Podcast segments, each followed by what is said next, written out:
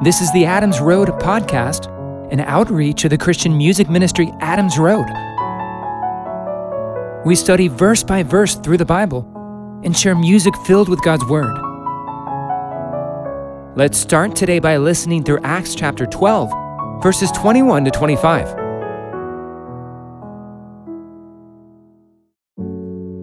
On an appointed day, Herod dressed himself in royal clothing sat on the throne and gave a speech to them. The people shouted, The voice of a God and not a man. Immediately, an angel of the Lord struck him because he didn't give God the glory, and he was eaten by worms and died. But the word of God grew and multiplied. Barnabas and Saul returned to Jerusalem when they had fulfilled their service, also taking with them John, who was called Mark. Coming back around to Acts chapter 12, Herod should have been more like Paul and Barnabas, tearing his clothes and crying out to the crowds after his oration, Why are you doing this? I'm only a man. But it appears Herod had like a God complex. It seems like he loved being in control, having authority and dominance over others, and then, as if he was God himself, being their savior and receiving the credit for it. You've probably heard the saying, absolute power corrupts. There are certainly examples of this throughout history when people in powerful positions start to think they are like God themselves. We see this play out not only in the political sense, but in any situation where ego driven individuals accumulate unchecked power and authority over others. There are certainly Herod like tyrants in the corporate world today and of course, this can creep into a religious context as well. I'm thinking of people like Warren Jeffs, the polygamous cult leader who now sits in prison for abusing women and children. And here's a quote from the founder of Mormonism that I think reflects the similar type of vain Herodian self glory we see expressed here in Acts chapter 12. Joseph Smith said, Come on, ye prosecutors, ye false swearers, all hell boil over ye burning mountains, roll down your lava. For I will come on top at last. I have more to boast of than ever any man had. I'm the only man that's ever been able to keep the church together since the days of Adam. A large majority of the whole have stood by me. Neither Paul, John, Peter, nor Jesus ever did it. I boast that no man ever did such a work as I. The followers of Jesus ran away from him but the Latter day Saints never ran away from me yet. When they can get rid of me, the devil will also go. Man, even just quoting that, I'm wondering like, am I going to get struck by lightning? Again, that's not me, that, that's Joseph Smith, the founder of Mormonism. Narcissists want the control, attention, credit, and glory. Followers of Jesus want Him to have all the power, glory, and dominion. For Jesus followers, this is their anthem to their God who sits on the throne in heaven. Worthy is the Lamb who was slain to receive power and wealth and wisdom and strength and honor and glory and praise. To him who sits on the throne and to the Lamb be praise and honor and glory and power forever and ever. We Christians echo what's written in the 115th Psalm, verse 1. Not to us, O Lord, not to us, but to your name give glory. Jesus had said to the Jews in John 5:44, "How can you believe when you receive glory from one another and do not seek the glory that comes from the only God?" King Herod in Acts chapter 12 wasn't seeking to honor God. He was seeking his own glory from men. Jesus warns multiple times in the gospel accounts that everyone who exalts himself will be humbled, but the one who humbles himself will be exalted. Herod's downfall is tragic, but not unique. Many have come to share a similar fate. No one knows when they'll die and be held accountable before God. Hebrews 9:27 tells us that it's appointed once for man to die, and after this judgment. Herod was a blasphemer who exalted himself as God. He deserved God's judgment. Even so, God had been patient with him but even God's patience wanes. The harsh truth is, all of us deserve God's judgment. before God brought me out of death into life by His grace through faith in Jesus Christ. I was a child of wrath, a son of disobedience, continually storing up wrath for myself on the day of wrath when God's righteous judgment will be revealed. Jesus described hell as a place where the fire isn't quenched and where the worm doesn't die. Revelation 21, verse 8, indicates that all sinners deserve their portion in the lake that burns with fire and sulfur, which is the second death. Worms consuming Herod is a grotesque picture of the second death that awaits those who, like Herod, reject Jesus and exalt themselves. Jesus tells us to sober up and stay awake. None of us know when Jesus is returning. None of us know when we'll die. Let's not mess around with playing Herod in our lives. The path of Herod is death and worms. The path to life is humility. The path to mercy is submission. Jesus says that unless we humble ourselves like little children, we'll not enter the kingdom of God. Jesus paid the penalty for our sin on the cross of Calvary nearly 2,000 years ago. As a perfect and willing offering to God the Father, Jesus suffered the wrath that we deserved on a cross and was raised from the dead after three days so that we can receive the forgiveness of our sins through faith in His name, so we can receive the free gift of eternal life. Whoever believes in Jesus is not condemned. Whoever does not believe is condemned already, because he has not believed in the name of the only Son of God. Those who persist in rejecting Jesus as Lord and Savior will someday meet a sudden, horrible fate, like Herod. They will suddenly be broken beyond healing. If you haven't received Jesus as your personal Lord and Savior, today can be the day of your salvation. Every day is a gift from God. Every breath we breathe is an act of mercy and grace from our Creator God. While we still live, while it's still day. Let's humble ourselves before the one true God and submit to his command to believe in the gospel of Jesus Christ. We don't know what tomorrow will bring. Herod didn't wake up that day thinking it was his last, but it was.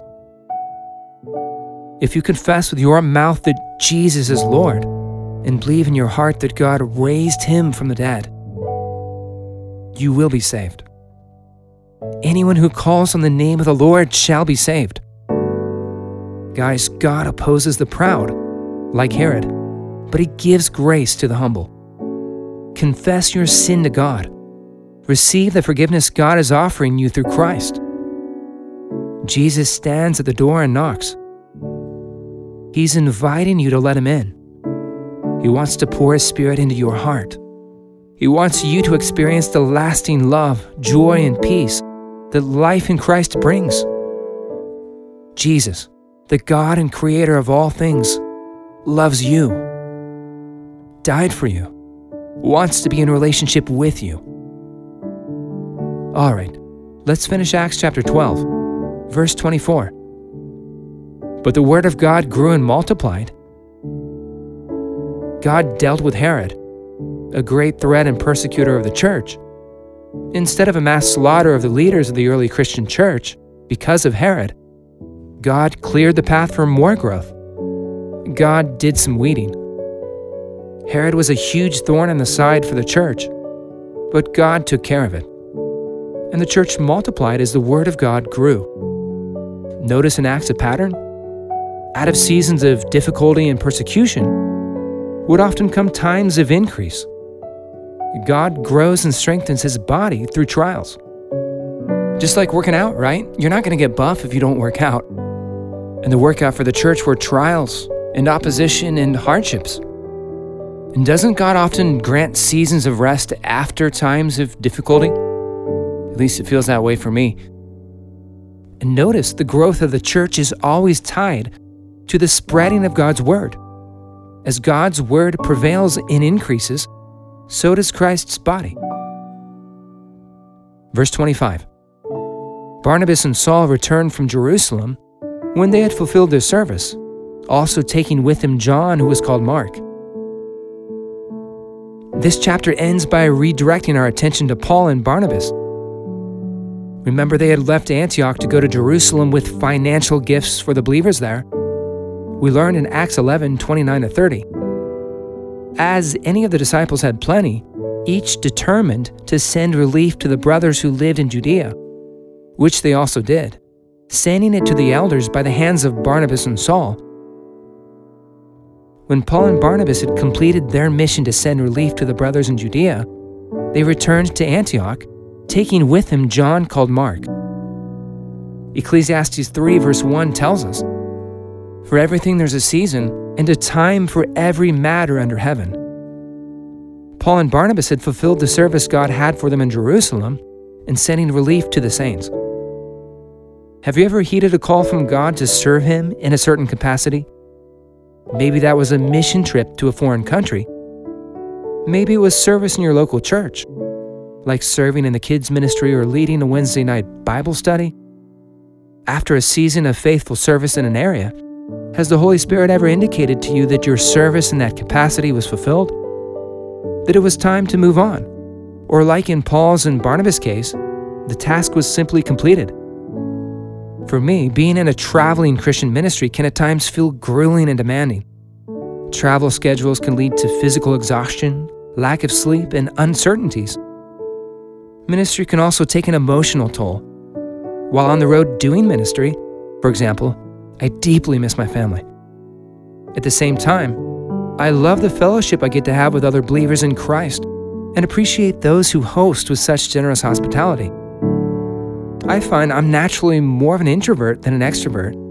And so while I love the fellowship, extended amounts of time interacting with lots of people can be draining for me. Proclaiming the gospel and sharing testimony of Jesus is my ultimate passion. Even so, doing it time and time again in public settings comes with its own pressures and challenges. Though Jesus is always faithful, and I know His grace is sufficient in my weaknesses. I'll note as well spiritual warfare is a real thing. Sometimes, in the middle of doing ministry for Christ, I think Satan can try to discourage, tempt, and bring us down because he hates what Christ is working through us. All of this just to say, I find it helpful and more sustainable long term when I'm able to balance seasons of intense evangelistic ministry and travel with other periods of being more homebound. For example, when I've been on a long ministry trip, I love getting to go back to the sanctuary of my local church, meaning not the actual building, but the people, to hear God's word preached and to be ministered to by my dear local family in Christ. Just like the Apostle Paul in Romans 1 longed to see the believers in Rome, that they might be mutually encouraged by each other's faith. I'm certainly encouraged and edified in my local church. Traveling Christian ministry can be physically, emotionally, and spiritually demanding. It's nice to be able to have times when I just get to sit back and relax, allowing others to pour into me the gifts Christ has given them. I can certainly relate to this idea of fulfilling your service to God in an area for a season, and then getting to return from where you came or in Paul's and Barnabas' case, returning from their mission to Jerusalem back to Antioch.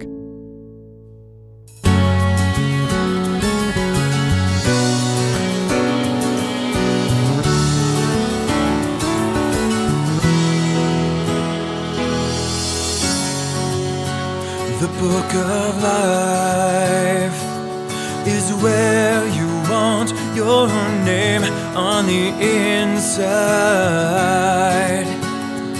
They believe in Jesus' name, they have a guarantee of eternal life.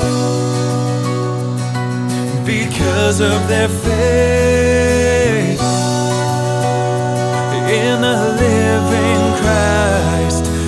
died and was raised.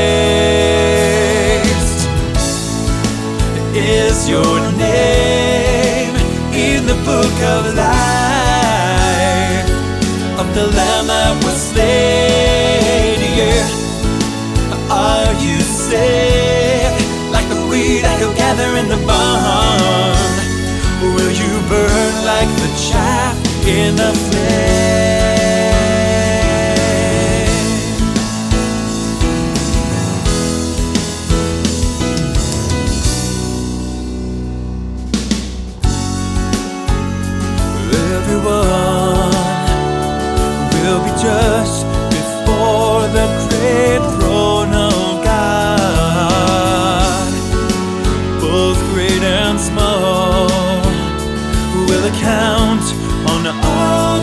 have done.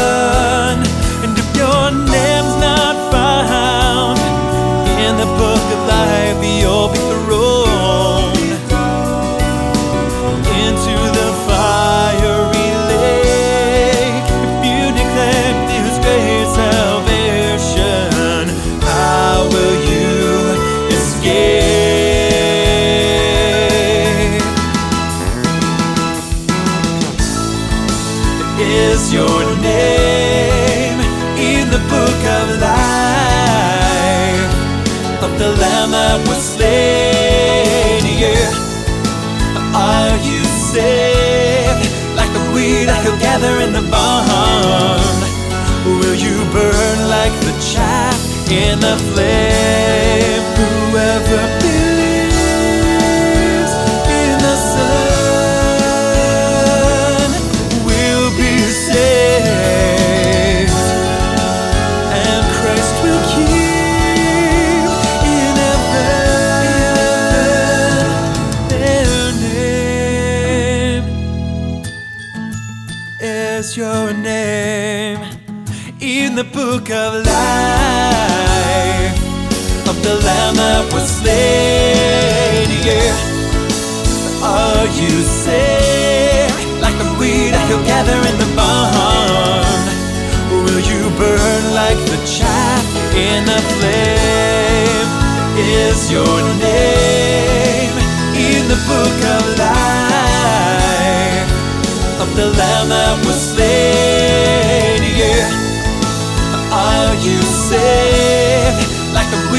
together in the barn? Will you burn like the chaff in the flame? Are you saved?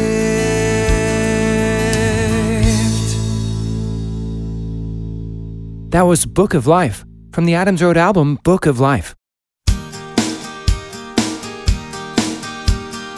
Ask yourself, are there? many divisions?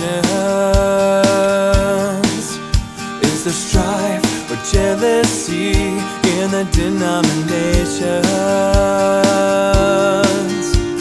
And why is the body of Christ even separated?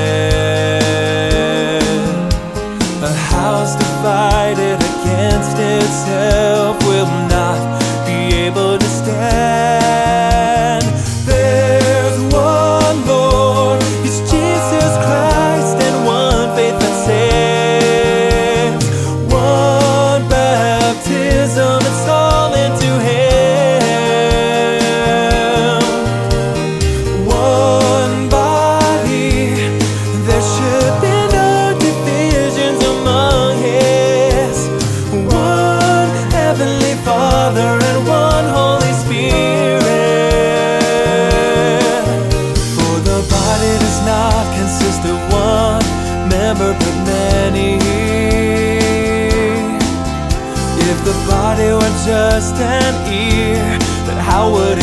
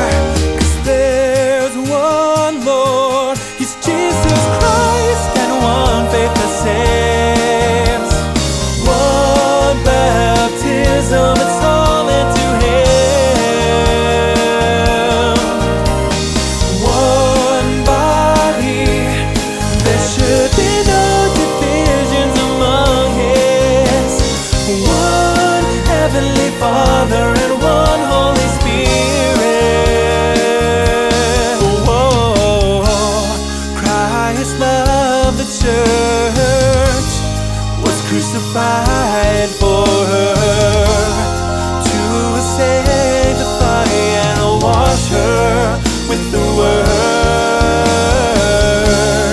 We are believers of His name. Let's build each other up in faith.